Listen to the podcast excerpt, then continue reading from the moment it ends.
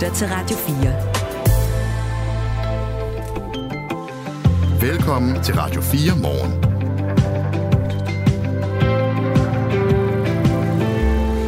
Aggressive telefonopkald fra fremmede og hadefulde beskeder på Facebook med budskaber om at tage tilbage til Auschwitz. Det er desværre en del af hverdagen for ægteparet Ella og Henrik Tivits fra Silkeborg, der fortæller om, hvordan de er blevet mere utrygge siden Hamas angreb Israel den 7. oktober. Ella Tivits er fra Israel og har jødisk baggrund, og I kan høre mere om deres historie efter nyhederne halv syv. Vi skal også tale om prisen på biografbilletter, fordi hvis man nu satte den ned på nogle film, som for eksempel de her lidt mindre danske film, så kunne det være, at man kunne få flere til at gå i biffen, gå ind og se de danske film. Det er et forslag, som filminstruktør Kasper Rune Larsen har. Øh, 40 kroner kunne det koste at øh, gå ind og se en dansk film, i modsætning til over 100 kroner ved de her store blockbusters. Den debat, den tager vi lidt senere. Og de seneste dage har vi vendt energisituationen her på Radio 4, altså hvor meget vi bruger af el og strøm og varme, eller strøm, det er vist det samme. Strøm og øh, varme og den slags. Og vi har talt med flere, som giver os indtrykket, at vores øh, energiforbrug i mindre grad fylder hos danskerne. Men Energistyrelsen, de mener, at vi stadig skal spare på energien. Det samme gør en øh, fagekspert fra det, der hedder Videnscenteret Bolius. Ham taler vi med om et kvarters tid, hvor vi også taler med det, der hedder en bæredygtighedspsykolog. Og han siger, at der skal mere til, hvis vi skal gide og spare endnu en gang. Og vi denne morgen, det er Michael Robach og Mette Vibe Utzon. Godmorgen. Godmorgen. Det her er Radio 4 morgen. I dag for 34 år siden lød det sådan her langs den forhatte mur mellem Øst- og Vesttyskland.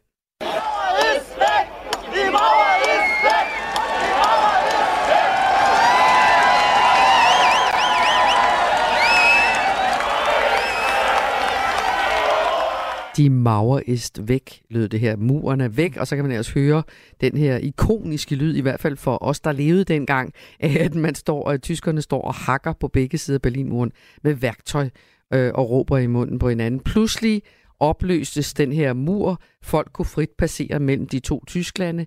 Øst og vest kom tættere på hinanden igen. Og to år senere, i 91, sker der jo det, at Sovjetunionen bliver opløst, og landegrænserne i Østeuropa, som vi kender dem i dag, blev så tegnet på fredeligvis, blandt andet jo Ukraines landegrænse. Det er jo, som alle ved, også en landegrænse, som det nuværende Rusland så forsøger med voldelige midler at rykke ved igen. Men det er Vesten, som har været med til at gøre verden til et farligere og mere kaotisk sted, øh, end den var under den kolde krig. Det mener du i hvert fald. Godmorgen, Peter Øregård.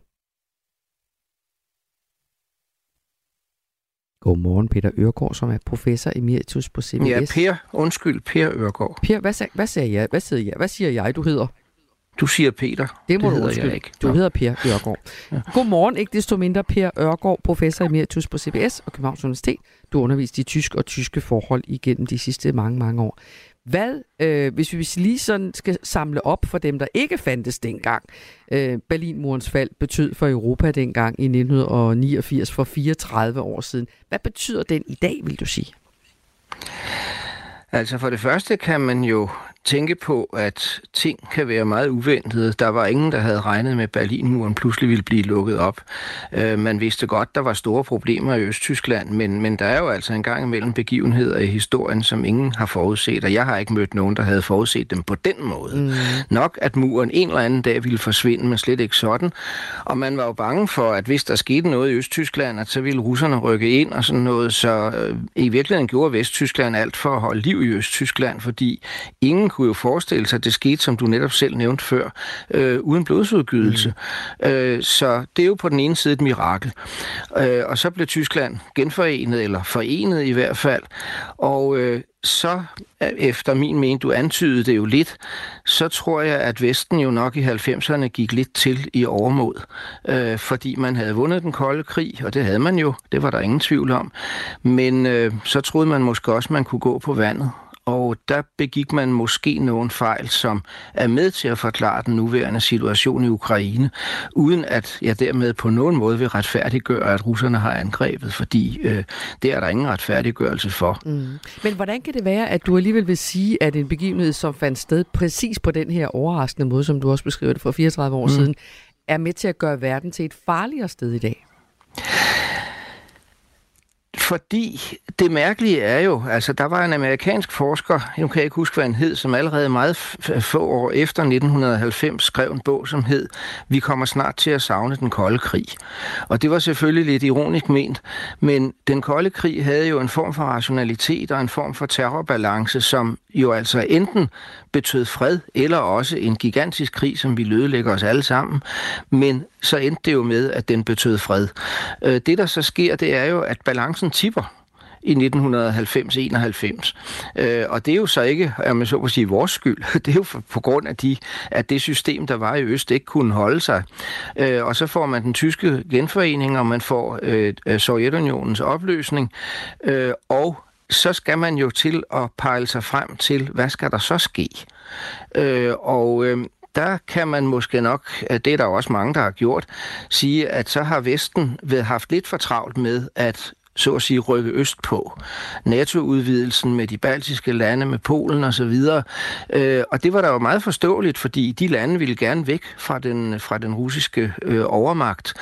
På den anden side, så var det jo spørgsmålet, om man rigtig tænkte over, at man dermed ydmygede Rusland på en måde, som man nok ikke skal gøre med en meget stor nation.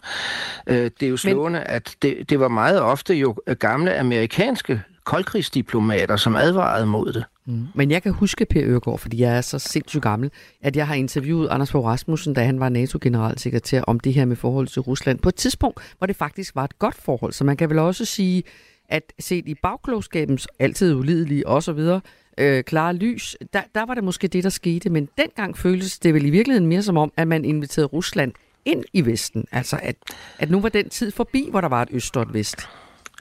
Ja, altså det er der jo nogen, der siger, men det var jo tydeligvis ikke sådan, russerne opfattede det.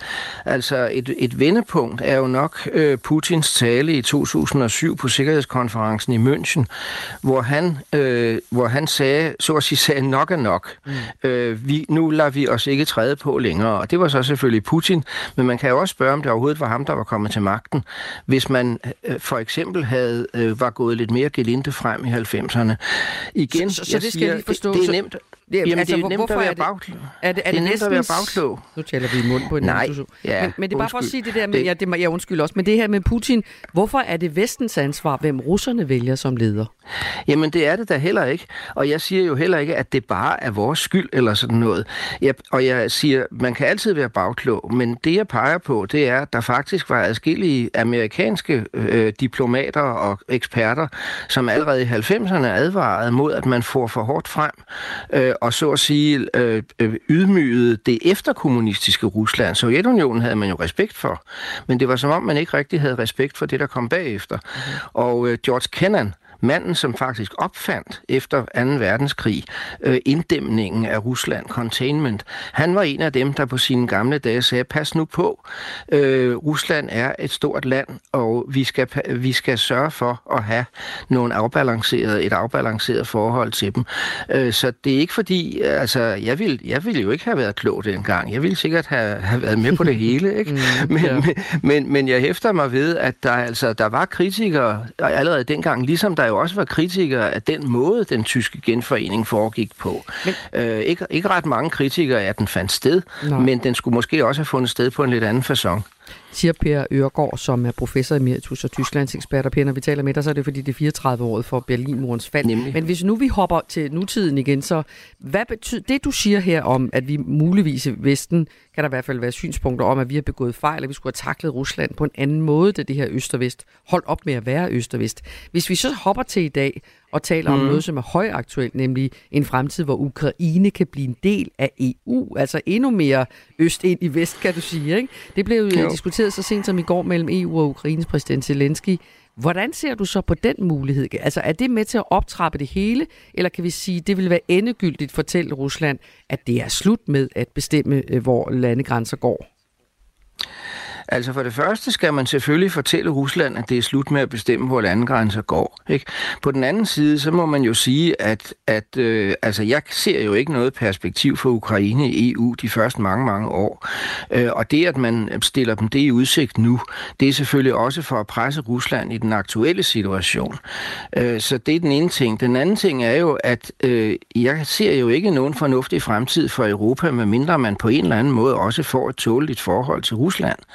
Øh, og det er der ikke tegn til lige i øjeblikket overhovedet.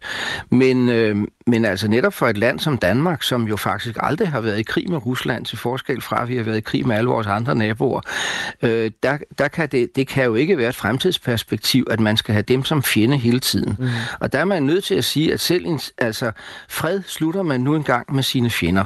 Man behøver det jo ikke med sine venner. Så på en eller anden måde må forhandlingsmuligheder øh, øh, undersøges på alle ledere kanter. Det tror jeg jo i virkeligheden også, de bliver. Mm. Tak skal du have, Per Gård. Selv tak. Professor emeritus og Tysklands ekspert blandt andet ved Københavns Universitet og CBS. Klokken den er kvart over seks, og nu skal det handle om den såkaldte Samsam-sag. Du lytter til Radio 4 morgen. I går der afviste Østerlandsret nemlig at tage stilling til, hvorvidt Forsvarets efterretningstjeneste og politiets efterretningstjeneste skal anerkende, om Ahmed Samsam var agent eller ej.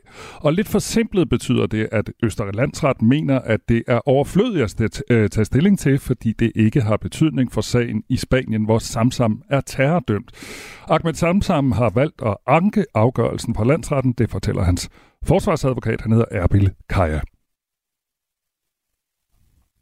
Det er en sag, der ville være havnet i højesteret lige meget hvad. Altså om vi fik medhold øh, så vil efterretningstjenesterne have anket den, og, og hvis vi ikke gjorde, jamen, så vil vi øh, komme til at anke den, som mm, øh, landsretten har for os alle sammen været en mellemstop på vejen til højesteret, øh, som skal tage endelig stilling i den her sag. Øh, og det er klart, at øh, når, man, når, når man ikke har fået medhold i det, som man har anlagt, øh, øh det, det civile, civile søgsmål, man har anlagt, øh, jamen så øh, har vi jo ikke noget tab. Ahmed har absolut intet tab ved at få prøvet sin sag endnu en gang i højesteret. Og i 2018, der blev Ahmed Samsam idømt 8 års fængsel i Spanien, fordi han i årene inden tilsluttede sig islamisk stat i Syrien. Under retssagen, der har Samsam fortalt, at han kæmpede med de syriske oprørere og altså ikke med islamisk stat. Og så fortalte han også, at FE, altså Forsvarets efterretningstjeneste og PET, politiets efterretningstjeneste, værvede ham under, sin første, eller under hans første rejse til Syrien i 2012. Efter dommen i Spanien blev han overflyttet til Danmark, hvor retten i Glostrup ændrede dommen til 6 års fængsel.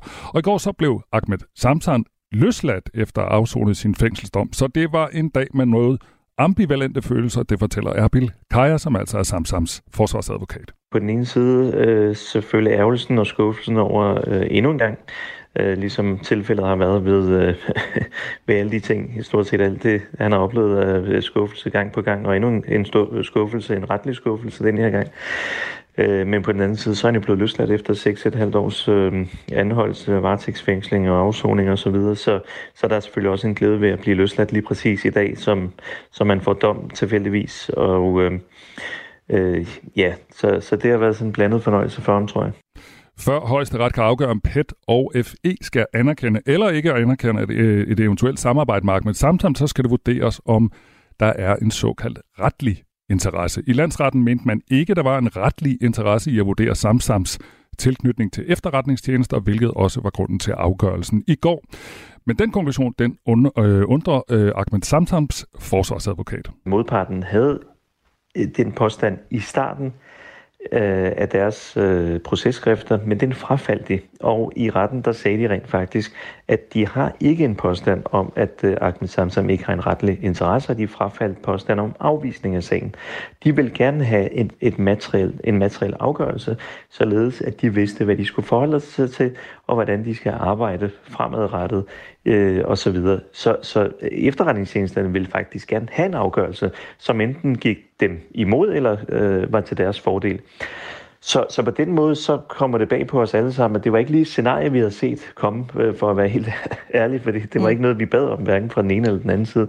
Men, øh, men, men det var så ikke desto mindre det, der skete, og, øh, og der henviser de til, til nogle teknikaliteter, blandt andet, at øh, at det ikke er sandsynliggjort fra vores side, at øh, man rent faktisk har mulighed for genoptagelse i, i Spanien, og det igen kommer det også lidt bag på os, forstået på den måde, at øh, altså dels så var det noget, der, der kom frem, men, men, men man kan sige, at det er sådan, øh, altså det, det, jeg tænker ikke, at der er ret mange lande i verden, som har et system, hvor man ikke kan genoptage en strafferetlig dom i tilfælde af, at der kommer væsentlige, væsentlige nye oplysninger frem, hvilket jo også gør sig gældende i Danmark. Så selvfølgelig, hvis man er uskyldig dømt, og der kommer nye optagelser, eller nye vidner, eller nye tek- øh, tekniske spor osv., ligesom man også ser i USA, at folk de bliver frifundet efter 30 år, så siger man jo ikke, at, øh, at øh, de, de, de nye beviser, som viser, at du er skyldig, dem kan vi ikke bruge, så, så nu må du bare have, leve videre med din livstidsdom, som du har fået for det her. Altså, så, så på den måde kommer det også bag på os, at, at man har sådan en teknikalitet indover.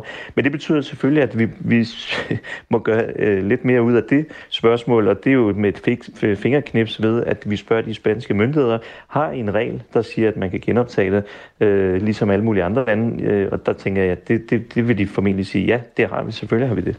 Så altså Erbil Kaya, som er Ahmed Samsams forsvarsadvokat. Og Samsam, han vil have nye vidner med under ankesagen i højesteret.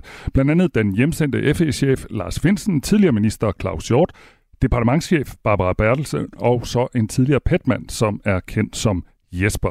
Der går et stykke tid, inden sagen finder vej til højesteret, og skulle det ende i en stadfæstelse af landsrettens dom om manglende retlig interesse, som det hedder, så har de mange måneders og de mange retssager ikke været spildt, siger Erbil Kaja. En eller anden dag kommer der en undersøgelseskommission inden for det område. Det, det er jeg helt overbevist om. Altså, det, det, du, du kan jo ikke lade et justitsmord foregå for åben tæppe i et land som Danmark, hvor vi hylder retsstaten det her, det, det må ikke forekomme, og alle er enige om, at han har været øh, agent for efterretningstjenesten, og at han er dømt med urette. Og, øh, og det, vi har jo set, at øh, der er en 63-årig person, hans kildefører, der har været sigtet og tiltalt, og nu er sagen frafaldet, fordi man vil ikke køre sagen for åbne døre. Så, så der må nødvendigvis komme en undersøgelseskommission. Det var vi også blevet lovet under valgkampen. Det blev så lukket ned, da regeringen blev sammensat.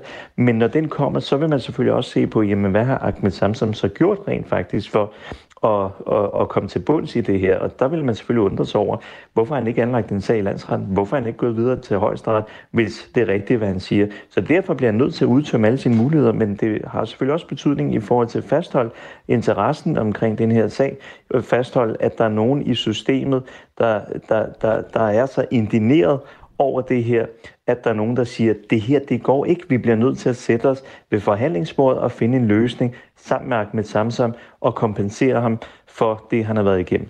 Så lød det fra Erbil Kajer, som er forsvarsadvokat for Ahmed Samsam.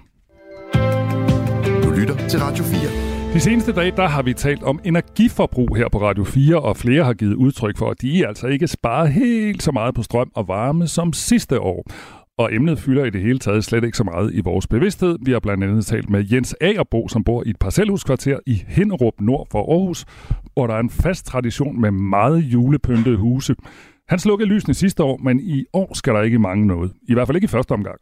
Hvis vi kommer dertil, at, øh, vi, øh, at øh, man kommer til at, at, at mangle el og så videre, ikke også, jamen, så bliver der slukket her. Det, det er der ingen, ingen tvivl om, at der gør det. Ikke også? Men jeg, jeg tror nu ikke på den. Så lød det altså var Jens Agerbø, og selvom der er lys hjemme hos ham, så har Energistyrelsen altså været ude at sige, at det er væsentligt, at vi både i Danmark og i resten af Europa sparer på energien. Og det er ikke kun Energistyrelsen, der mener det. Henrik Bisp er fagekspert i byggeteknik og energi ved Videnscentret Bolius, og han synes også, vi skal tænke os om i denne vinter. Godmorgen. Godmorgen. Hvorfor mener du, at vi skal tage øh, energisituationen alvorligt igen i år? Jamen netop som, øh, som, som vi også var inde på i forhold til med Energistyrelsens udmelding, altså i forhold til, til hele forsyningssituationen af energi, man siger, de, øh, de kilder, vi har, øh, også man siger, jamen der øh, siger øh, kilderne, at, at øh, situationen er, øh, øh, hvad hedder det, fin nu, øh, forsyningerne er, er gode, øh, hvad hedder det, reserverne er, er, er store osv., men, men, øh, men vi står i en, i en mere sårbar situation, Øh, så, så hvad hedder det, tingene kan hurtigt ændre sig øh, i forhold til, man siger. Så, så hvad vil sige, at vi er på, på forkant, men det hele vil være, at vi øh, bevarer de gode vaner, at vi sparer på energien, øh, frem for at vi ligesom gør, som vi altid har gjort, øh, og ikke tænker på noget som helst. Og hvis det så skulle blive påvirket, øh, at tingene ændrer sig på grund af det er en mere sårbar situation i forhold til forsyningen, øh, jamen så lige så vil vi øh, skulle øh, ændre og, og begynde at spare på, på, øh, på energien. Øh, om sige, og, og alt viste jo, at vi var rigtig gode til det at gøre det sidste år, øh, da vi stod i en, i en situation, som var øh, mere kritisk. Øh, og man siger, så, så det er jo ikke svært for danskerne, kan vi i hvert fald se, øh, at, at ændre. Så øh, at, at, vi, øh, at vi bevarer de gode vaner øh, nu her, vil sige, og igen i forhold til, at vi er i en, en situation, der er mere sårbar. Mm. Det er i mm. hvert fald det, det, som vi også går ud og, og anbefaler til... Vi, vi har de sidste dage talt med blandt andet øh, nogle handelsstandsforeninger, der hængte julelys op i år. Det gjorde de ikke sidste år. Vi talte også med en kvinde forleden morgen, der nu har øh, tændt for sit spabad igen. Øh, det gjorde hun heller ikke sidste år.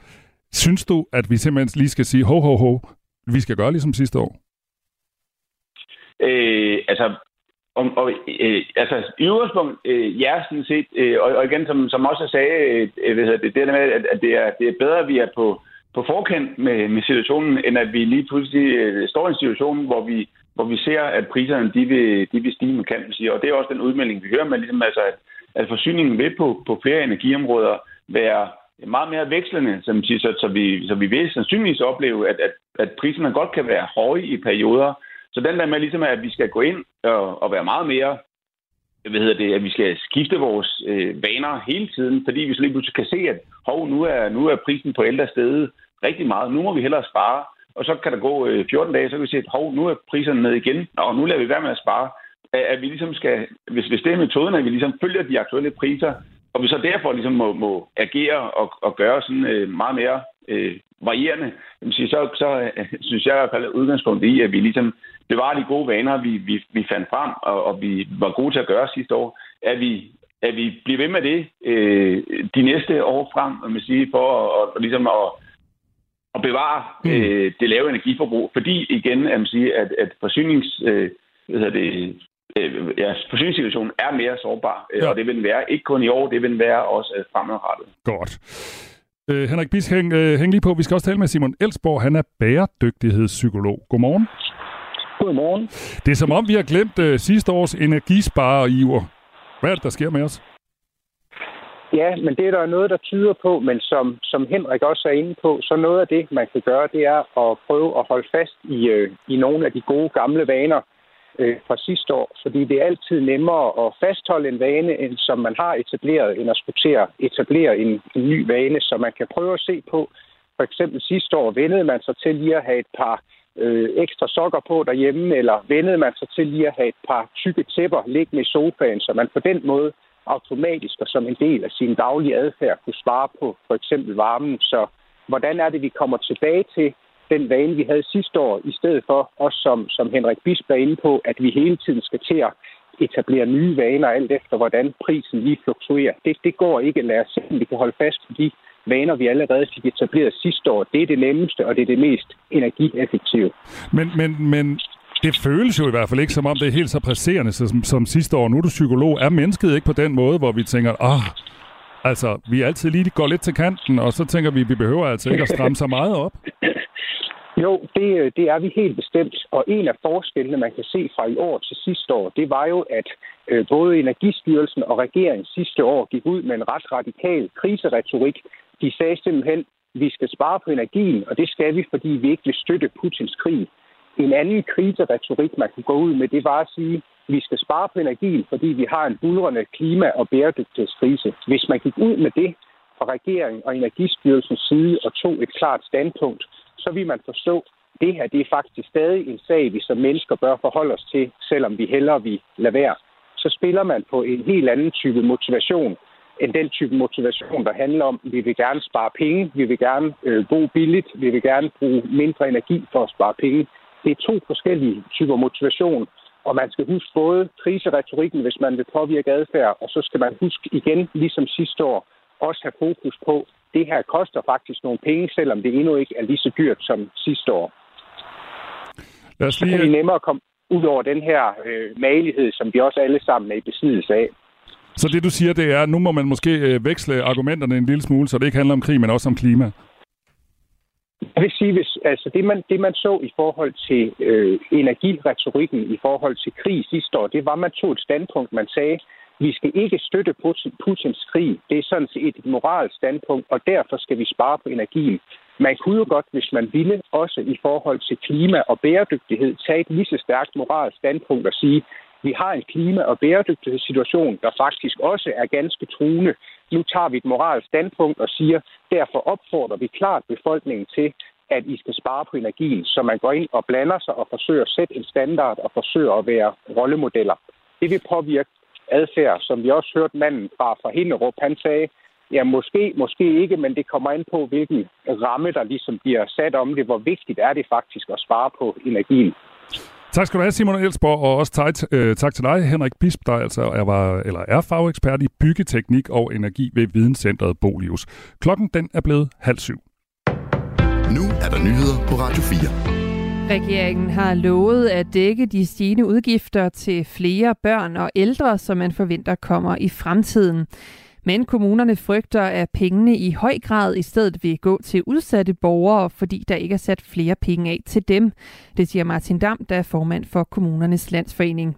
Udgifterne de stiger rigtig meget i kommunerne, øh, og, og hvis ikke vi får penge øh, til det, eller øh, man laver om øh, det, vi skal levere, så vil, så vil udgifterne til et specialiseret socialområde, det vil tage alle de penge, vi ellers skulle få til, når der kom flere børn og ældre. Og det vil sige, så bliver der ringere service i kommunerne.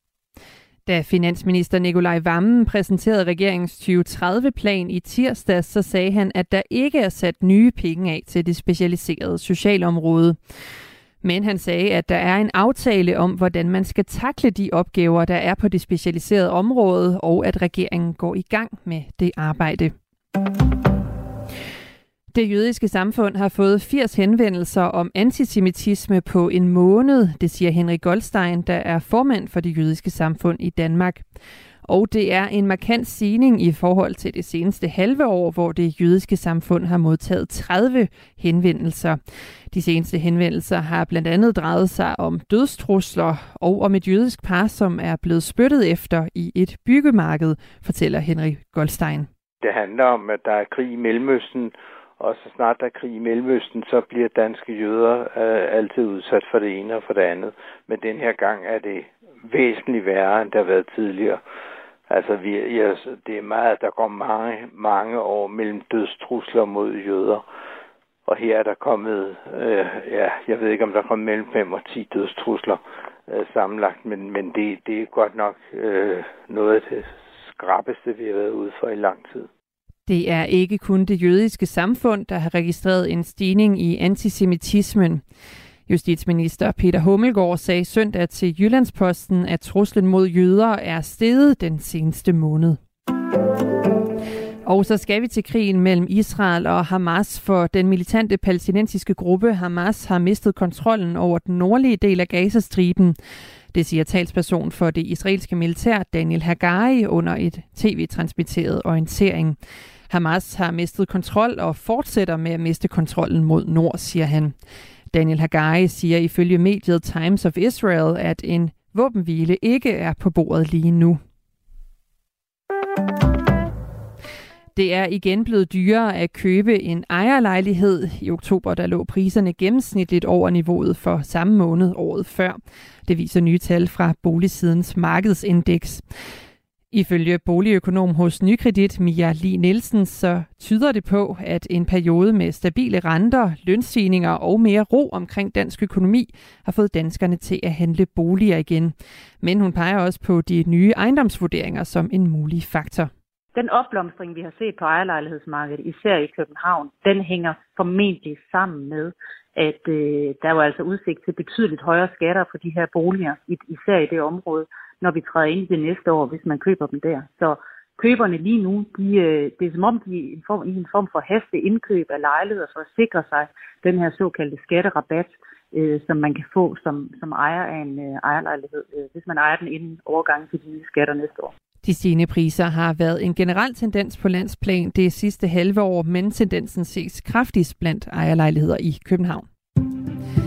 Over de østlige egne bliver det skyet med regn. I de vestlige egne af landet kommer der i morgentimerne diset, vejr lokalt eller togbanker, mens resten af landet får enkelte byer og mulighed for lidt eller nogen sol. Temperatur mellem 6 og 10 grader og svag til jævn vind fra syd og sydvest. Det var nyheden her på Radio 4 med Anne Sofie Du lytter til Radio 4. Velkommen til Radio 4 morgen. Husk, at du kan sende os en sms på 1424. Og det må du rigtig gerne, hvis du undervejs, når du lytter med på Michael Robach og Mette Vibutson denne morgen, tænker, det har jeg faktisk, det kunne jeg egentlig godt tænke mig at mene noget om. Så send os øh, en sms. Vi står og holder øje med den her rulle, Michael, som, øh, som hele tiden ruller. Øh, og en gang imellem, så når, tænker vi, nu skal vi lige høre lidt fra lytterne. Så læser vi dem op, og det gælder jo både, hvis du har en kommentar til det, vi sidder og laver, eller også hvis du er undervejs i et interview tænker, jeg har altså et bedre spørgsmål, end det, det de to journalister kan finde på. Præcis. Og skulle vi tage en af dem nu? Det kan du da prøve. Ja. Der står her en lytter, jeg kan ikke se, hvad, hvad vedkommende hedder, men der står her en øh, lytter, en sms fra en lytter, som siger, med alle de vindmøller og solceller, der er plastret op i Danmark, hvorfor skal vi så tænke på klimaet i forhold til elforbruget? De kloge hoveder i Danmark spiller hele tiden på danskernes frygt. Virker det ene ikke, så opfinder de noget andet, vi skal frygte. Og det er altså hele den her diskussion, som du også, øh, det interview, du havde her inden nyhederne, Michael, om jamen, det her med, skal vi, skal vi gå tilbage til sådan, som vi plejede at gøre med energien, øh, og skrue op for varmen igen osv., eller skal vi stadigvæk holde fast i det her med, at vi skal spare på energien? Ja, jeg tror, den her sms selvfølgelig også er en kommentar til, at sidste år, der snakkede vi rigtig meget om øh, krig i forbindelse med, at vi skulle spare på energien, og så talte vi lige med en øh, bæredygtighedspsykolog, som sagde, at hvis vi, hvis, vi, hvis vi stadigvæk skal sidde under tæpperne og klapre med tænderne, så kunne man måske spille klimaet på banen og sige, at det er også godt for klimaet. Mm. Tak for den sms. Klokken den er 6.35. Det her er Radio 4 morgen afsted til Auschwitz med dig. Afsted til Auschwitz med dig. Sådan står der i en Facebook-kommentar, der var rettet mod Ella Chivitz i et opslag fra den 7. oktober. Ella Chivitz er jøde og bor på en villavej i Silkeborg med sin mand Henrik Chivitz.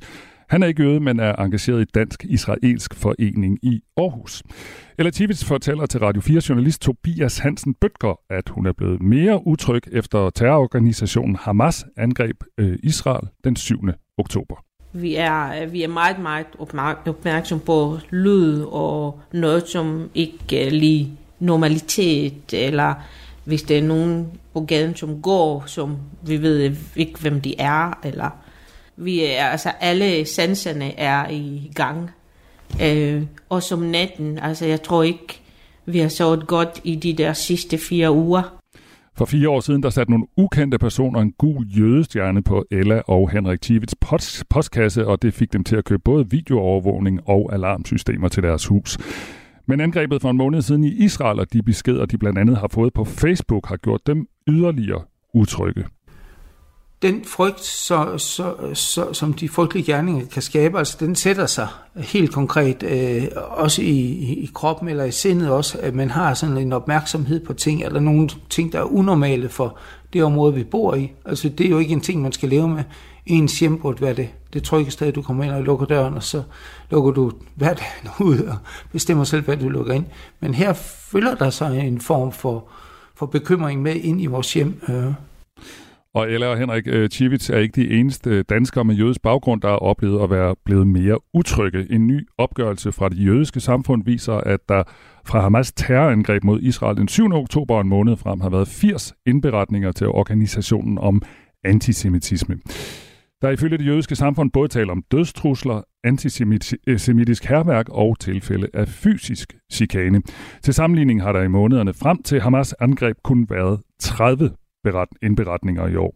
Den socialdemokratiske justitsminister Peter Hummelgaard han har tidligere udtalt til Jyllandsposten, at truslen mod jøder i Danmark er steget efter angrebet på Israel den 7. oktober, hvor 1400 israelere blev slået ihjel. Og terrorangrebet og den efterfølgende konflikt har fået Ella Chivitz og hendes mand til at tage øh, en, øh, til at tage en række forholdsregler. Henrik han må ikke øh, ud og træne om aftenen. Altså jeg kan ikke være alene hjemme om aftenen øh, og øh, gardinerne bliver fuldstændig rullet ned. Øh, vi kigger på, hvem banker på døren. Øh, døren er låst. Siger Ella Chivits fra Silkeborg, og i nogle situationer har hun også vendt sig til at dække jødiske symbol, øh, symboler til, så de ikke kan ses i det offentlige rum. Altså, jeg har den her på øh, hele tiden. Det er en øh, Davidstjerne, jeg har øh, en halsskade med. Øhm, og det er fordi, jeg har fået det som en gave, og den, som har givet mig som en gave, har bedt mig om at aldrig nogensinde fjerne det. Og det er derfor, jeg bliver ved med at øh, gå med det. Og den, som har sagt det, det er faktisk min tidligere mand, som er død øh, af kraft. Øh, og han var også dansker, det på grund af ham, jeg kom til Danmark. Øh, og han har givet mig det som en gave inden, øh, ja. Så det er derfor, jeg, jeg tager det ikke, øh, altså jeg tager det ikke væk. Men når jeg kommer steder hen, hvor jeg ved, at øh, det er mange muslimer, øh, så dækker jeg det. Og ægteparet fra Silkeborg har også bedt deres fire sammenbragte børn om at tænke sig om. De må ikke sige, at de har en israelsk mor, og de er jøder. De må heller ikke gå med den her, med Magen David øh, halskede, det er kun mig. Og de må ikke, øh, altså for eksempel min datter, min døtre, de kalder mig Ima, det er mor på hebræisk. Det må de ikke gå ud på gaden, øh, så, må, så skal de kalde mig mor. Og de må ikke snakke hebræisk, de må ikke fortælle noget om Israel. De skal fuldstændig lade være med at snakke om noget som helst om jødedom eller Israel, eller deres familie, eller noget som helst. Heller ikke på arbejde, ikke på universitetet. Og hvorfor er det, I har sagt det til dem? Det er fordi, jeg vil ikke have, at de kommer til skade. Jeg synes, det er helt forfærdeligt, at vi kan ikke være dem, vi er. Og vi kan ikke vise frem. Flere danske jøder ønsker ikke at stå frem med deres oplevelser øh, omkring øh, antisemitisme, men, og det havde øh, Ella Tivis sådan set heller ikke, men hendes mand overtalte hende, fordi han synes, at det var vigtigt at sætte fokus på danske jøders situation. Det er Henrik, som, som, som overbeviste mig om, at det her det er vigtigt. Det er et vigtigt emne, og hvis vi ikke står frem, så går man ikke noget ved det. Men det er også hårdt. Det er svært. Øh, og øh, jeg, jeg tør også måske at stå frem nu, fordi de ved allerede i, i forvejen, hvem jeg er, og hvor jeg bor. Altså, øh, så er det lige meget. ikke? De ved, hvem jeg er. Fordi vi er så aktive i, i alt mulige foreninger. Både Ella Chivits og hendes mand oplever, at de har fået antisemitiske kommentarer de seneste øh, fire uger, og øh, Henrik Chivits har for eksempel fået en besked på sin telefon fra en fremmed mand. Stop folkemordet. Vi ser alle sammen, hvad der sker. For at ringe tilbage, tast Det var så den der, altså, det var ikke en, altså ikke andet, hvad, hvad, hvad, hvad skal jeg ringe så gørs til ansvarlig for et, et, et folkemord? Altså, man bruger energi på at slå mit telefonnummer op og, og ringe til mig og bede mig om at stoppe et folkemord. Jeg tænkte faktisk på at ringe tilbage til vedkommende og sige, vil du ikke lige kontakte Hamas og bede dem om at stoppe folkemordet? Og Ella Tivits fra Silkeborg er blevet kaldt luder på Facebook, en kommentar, som vores journalist Tobias Hansen Bøtger har set og dokumenteret. Jeg har skrevet til Lars Lykke, øh, da han var i synagogen. Øh, tak for din støtte, det var en rørende aften øh, i aften. Og så skriver en til mig, fuck dig luder, og Israel luder mere end dig, og Danmark kæmper, kæmpestort luder. Så lød det altså fra Ella Tivits, og undervejs hørte vi også fra Henrik Tivits, altså et ægtepar, der bor i Silkeborg og som har jødisk baggrund. Det jødiske samfund markerer i dag årsdagen for Krystalnatten med et stort fakkeloptog mod øh, antisemitisme i København og klokken øh, 7 34, ja det er meget præcist, der taler vi med Peter Dahl fra Københavns Politi, og vi taler også med Michael Raklin fra det jødiske samfund om aftenens arrangement. Lige nu, der er klokken 6.42. Det her er Radio 4 morgen. Skal det koste det samme at gå i biffen og se en Hollywood-film, altså sådan en af de der rigtig store, som det koster at se en dansk film, som det måske øh, har haft et langt mindre budget, som det har kostet langt mindre at lave. Nej, det skal det ikke, mener filmstruktør bag den film, der hedder Idioten, Kasper Rune Larsen. Biograferne bør sætte priserne ned på de danske film med små budgetter, og på den måde gøre det mere attraktivt for øh, biografpublikummet at gå ind og se de her mindre danske film. Det kunne for eksempel være 40 kroner for en biografbillet til en dansk film, som er lavet med et lille budget, foreslår Kasper Rune Larsen i et interview med Berlingske. Og det forslag er filminstruktør Søren Peter Langkær Bøjsen enig i. Hans film Paradisets Børn har solgt omkring 1500 billetter og placerer sig som Kasper Rune Larsen i kategorien med de fem mindst sælgende danske film i 2023. Godmorgen og velkommen Søren Peter Langkær Bøjsen.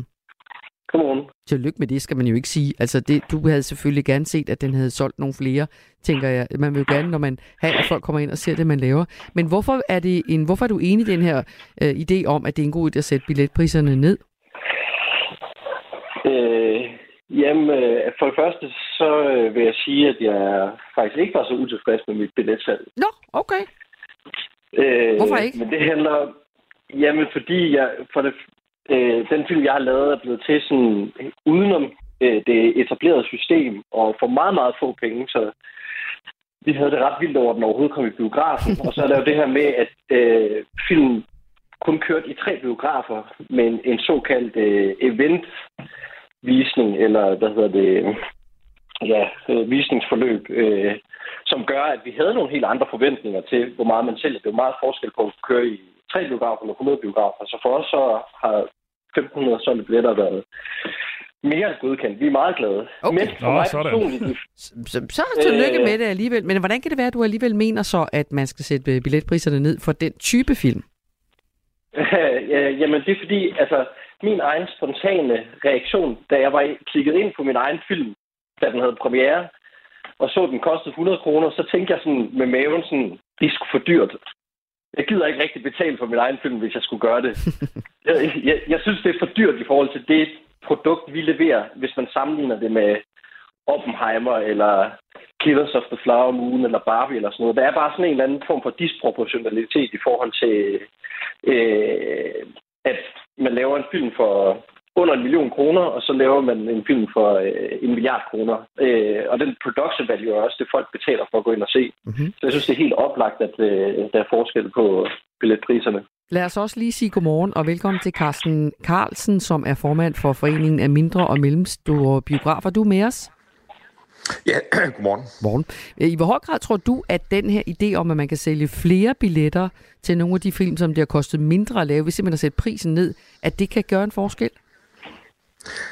Altså, nu tænker jeg jo ikke, at som udgangspunkt skal, skal øh, filmens budget jo ikke afspejle billetprisen, fordi hvis vi skulle budgettere med, øh, hvilke film, der kommer det næste år, og hvad de har kostet at lave, så vil vi få nok at se til.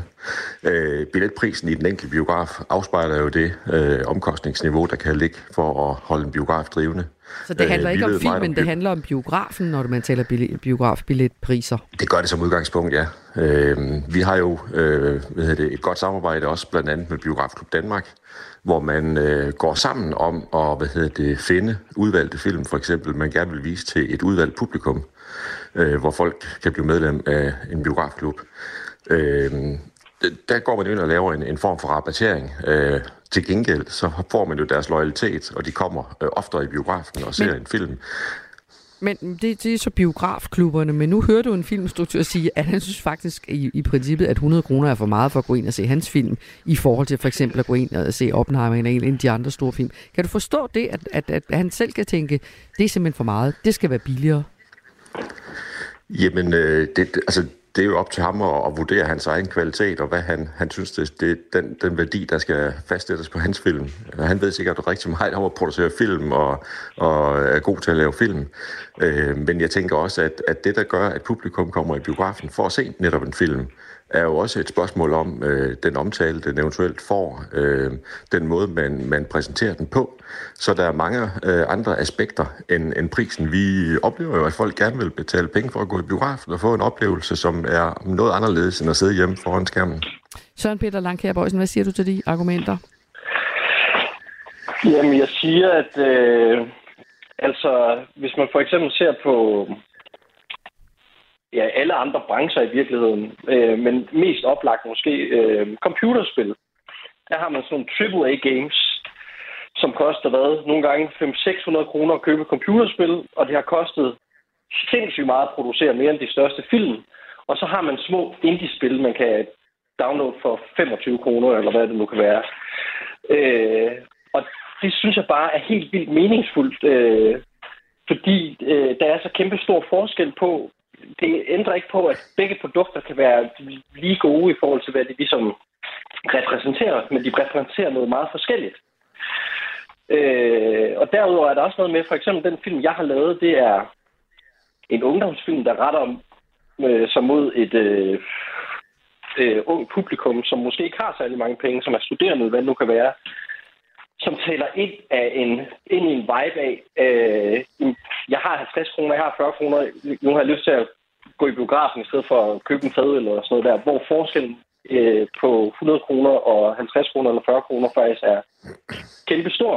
Og derudover så synes jeg også, vi lever i et land, hvor det i mange, mange, mange år har været praktisk talt umuligt at producere film uden øh, en eller anden form for, for statsstøtte. Altså, så der findes jo den her differentiering i høj grad af sted, øh, hvad hedder det, er til stede i forhold til danske films vilkår sammenlignet med de store produktioner fra udlandet. Øh, så synes jeg bare, det er helt oplagt, at man på en eller anden måde kunne kanalisere nogle af de mange, mange millioner, der alligevel bliver brugt på, at vi overhovedet øh, kan lave danske film øh, og konkurrere med USA og udlandet øh, til os at, at give et øh, differentieret øh, billedsystem til biograferne. I de her dage der forhandler øh, filmbranchen om et kommende filmforlig, der skal styrke branchen efter en øh, voldsom krisetid efter blandt andet corona. Og selvom hver fjerde biografbillet bliver solgt til en dansk film, så har kun fem film solgt mere end 200.000 billetter. Kasper Rune Larsens forslag skal derfor ifølge ham selv være med til at udligne de her store forskelle og sikre de smalle film et større publikum. Fra januar 2016 til januar 2023 er prisen på en biografbillet steget med 29 øh, procent, og det betyder altså, at en biografbillet i dag ofte løber op i nærheden af 130 kroner. Ifølge danske biografer så skyldes øh, prisstigningerne investeringer i bedre udstyr og sæder, der for eksempel kan lægges ned. Vi var ude at tale med et par potentielle biografgængere i går for at spørge, om prisen vil betyde noget for, hvilke film de vil vælge, og Dennis Christensen var på vej ind for at se en film med popcorn i favnen, og han var ikke afvisende over for, at billigere billetter til øh, danske øh, film kunne gøre ham sådan mere interesseret. Måske, jo. Det kunne godt være, det, hvis der var noget udbud. Og for Donny, som vi også mødte, som øh, ventede på sit barn, der havde været i børnebiograf, der ville det her forslag altså ikke betyde noget. Prisen er det fuldstændig med prisen, men vi kan bare se det derhjemme, vil jeg hellere. Og vi mødte også Jackie, som også ventede på sit barn i biografen, og hun var heller ikke sådan lige til at lokke, fordi eller hvis priserne blev lavere. Nej, det tror jeg ikke. Det tror jeg ikke, nej. Hvorfor ikke? Mm, meget, meget sjældent i biografen. Ja. Så det, det tror jeg ikke. Nej, det vil jeg ikke gøre. Nej. Ja, der var nogen... Kom, nogen kom. det var en Jackie. Det var en mand, der hed Jackie. det var en mand, der hed Jackie. Ja. Ja. Men, men tak, øh, Carsten øh, Carlsen, øh, vi, vi hørte lige før øh, Søren Peter Lanka Bøjsen sige det her med, at hans film er for eksempel en ungdomsfilm, og i for unge, som er, for det første er de nok ikke måske dem, der melder sig ind i biografklubber, og for det andet er det måske også dem, som har færre penge. Så der gør en forskel på fra 40 kroner til 130 kroner. Det gør en forskel for for eksempel den gruppe.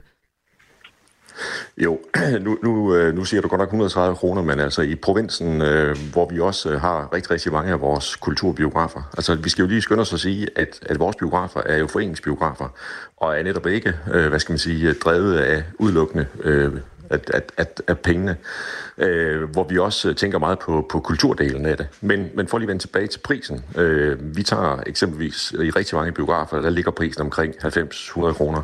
Det svarer vel til to kaffe latte øh, over i København, ikke? Øh, og måske også i provinsen for den sags skyld efterhånden. Øh, så jeg vil ikke sige, at det er dyrt at gå i biografen, men øh, vores erfaring viser jo, at de unge mennesker, er jo nogle af dem, vi har rigtig svært ved generelt at trække, også til de store blockbusters. Det, det er ikke der, at de unge mennesker de kommer øh, til biograferne. Øh, så det kan jo også have noget med det publikum, man henvender sig til. Altså, hvis ikke de har den biografvane, kan man sige, og, og det kommer der på de øh, så er det et spørgsmål om, man, man fanger dem på de rigtige medier. Mm-hmm. Øh, vi kan jo sige, at vi har rigtig mange kvalitetsfilm faktisk på programmet også. Vi har også filmportfilm, øh, kan man sige, som man kan se øh, rigtig, rigtig mange kvalitetsfilm, men det kan være op ad bakke at få folk til at gå ind og se kvalitetsfilm øh, i den mængde, som mange øh, godt kunne tænke sig.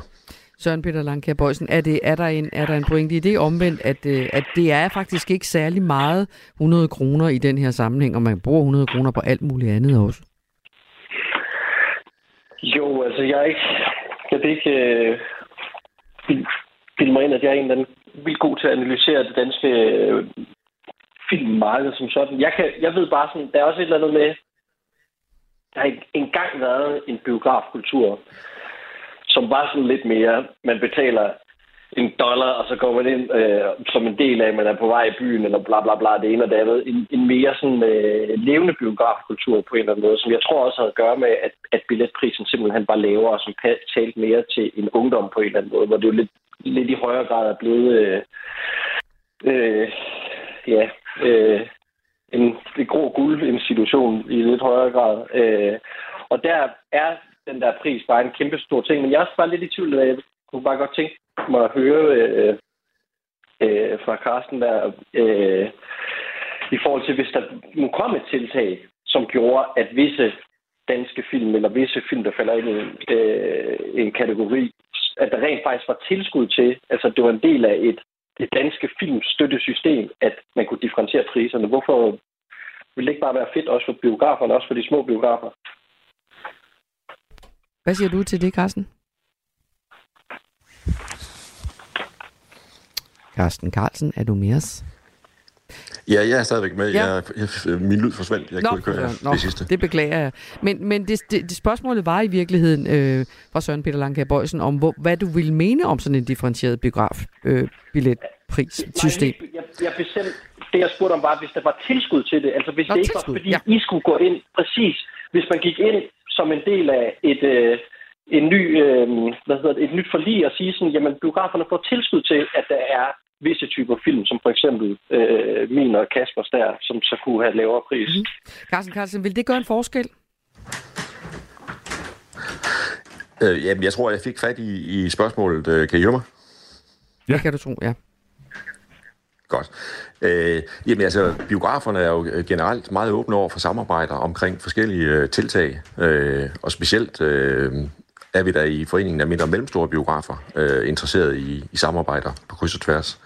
Øh, så jeg synes da, at øh, hvis man kunne finde et eller andet øh, form øh, med de her nye upcoming film, og man kan sige, som er produceret, så, så er vi da meget åbne over for at tale omkring, øh, på hvilke måder man kunne, kunne forestille sig, at man kunne måske lave sådan en, en, en mini-festival, et eller andet, øh, øh, for ligesom at sætte fokus på, på nogle af de her film, og øh, det, det tænker jeg, det, det, det kunne man godt gøre, fordi øh, det gør vi jo generelt meget. Altså, vi har jo meget med, at vi inviterer øh, producenter til at komme og holde et lille foredrag omkring øh, den film, de har lavet, og sætter fokus på det, og gør det ud fra forskellige vinkler. Øh, så, så vi er meget åbne generelt. Øh, jeg synes, I skulle tage en kop kaffe i to denne, og snakke videre om det, fordi det virker som om, der måske alligevel er en pointe her, at øh, der er faktisk også en af vores lyttere, som skriver til os, at øh, da jeg var knægt, der så vi dobbeltprogrammer for en 20'er i Citybio, altså to Præcis. film med en halv øh, times pause imellem. Så der er jo i hvert fald også en historie om, at man kan godt øh, differentiere de her pi- øh, priser. Tak skal I have, fordi I var med den her morgen, begge to. Selv tak. Selv tak. Carsten Carlsen, som altså er formand for Foreningen af Mindre og Mellemstore Biografer, og Søren Peter Langkær Bøjsen, som er filminstruktør, og er egentlig ret glad for, at 1500 har været inde at se hans film Paradisets Børn. Det her er Radio 4 morgen. Nu skal vi tale om billeder taget med et kamera med en meget alvorlig zoomlinse. De første fem billeder fra teleskopet Euclid er nemlig offentliggjort i går, og det er de skarpeste billeder, et teleskop nogensinde har taget af så stort et område af universet. Sådan præsenterer øh, den europæiske rumorganisation Rumteleskopet Euclid fem første billeder, det skriver videnskab.dk. Og ifølge Anja C. Andersen, der er professor og astrofysiker ved Niels Bohr Instituttet, har netop Euclid teleskopet den fordel, at billederne er nemme for os at forstå. billederne ser ud, ligesom vi synes, universet skal se ud, fordi det er sådan, vores øje ser øh, universet, mens at James Webb-rumteleskopet øh, ser i nogle bølgelængder, som vores øje ikke kan se, og derfor ser universet anderledes ud, end vi egentlig forventer, når okay. vi ser et billede af en galakse. Forskellen fra Euclid-teleskopet og til eksempelvis James Webb-teleskopet er altså ifølge Anja C. Andersen, at vores menneskelige øjne kan se de her billeder meget bedre.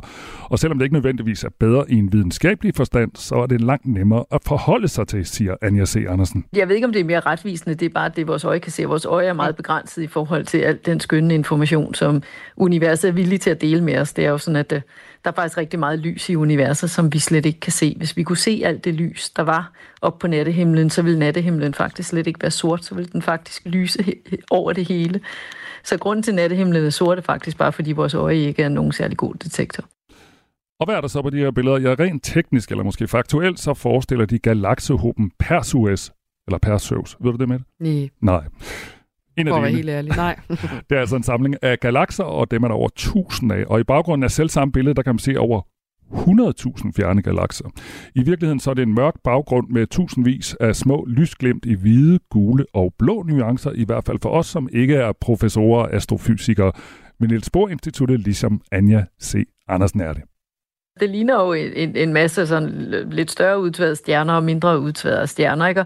Og grunden til, at vi er så begejstrede for det billede, altså det er jo sådan, at de fem første billeder, som Euclid har taget, er i virkeligheden er områder på himlen, hvor vi har taget billeder før. Fordi når man sender et nyt teleskop op, så er det første, man gør, det er jo lidt ligesom, når man får et nyt kamera, så tager man nogle billeder af nogle velkendte motiver, for at se, om, om det virker. Altså, fordi en ting er, at det virkede, inden vi sendte det op, men det skal jo op med en rumraket, og bliver rystet rundt, og så skulle det flyve hen til der, hvor det skulle være i rummet, så det har faktisk fløjet en måned for at komme til et punkt, der hedder L2. Og så tester man lige og ser, er der noget, der er rystet løs? Er det stadigvæk skarpt? Er alle billederne, som det skal være? Og det gør man jo så ved at kigge på noget, som man kan genkende, når man ser det. Så, så man kigger ikke på en fremmed galakse, hvor man så tænker, nej, den er godt nok særlig interessant, den her, fordi den er skæv, før man er sikker på, at øh, det, det er den, fordi den er skæv, og ikke fordi, at der er noget galt med optikken. Så, så de her fem objekter, og også den her Perseus øh, hob, som man kigger på, har man kigget på før. Men det, der er imponerende ved Euclid, det er, at fordi at, at det er så skarpt et øje, kan man sige, så godt et teleskop, virkelig, virkelig godt teleskop, mm. så kan man faktisk se flere pletter på det her billede. Altså nogle af de mindste pletter, dem har vi ikke set før. Altså fordi dem har vi ikke kunne se med nogle af de andre teleskoper. Sådan lød det fra Anja C. Andersen. Nu skal vi høre fra anne Sofie Felt. Du har lyttet til en podcast fra Radio 4. Find flere episoder i vores app, eller der, hvor du lytter til podcast. Radio 4. Ikke så forudsigeligt.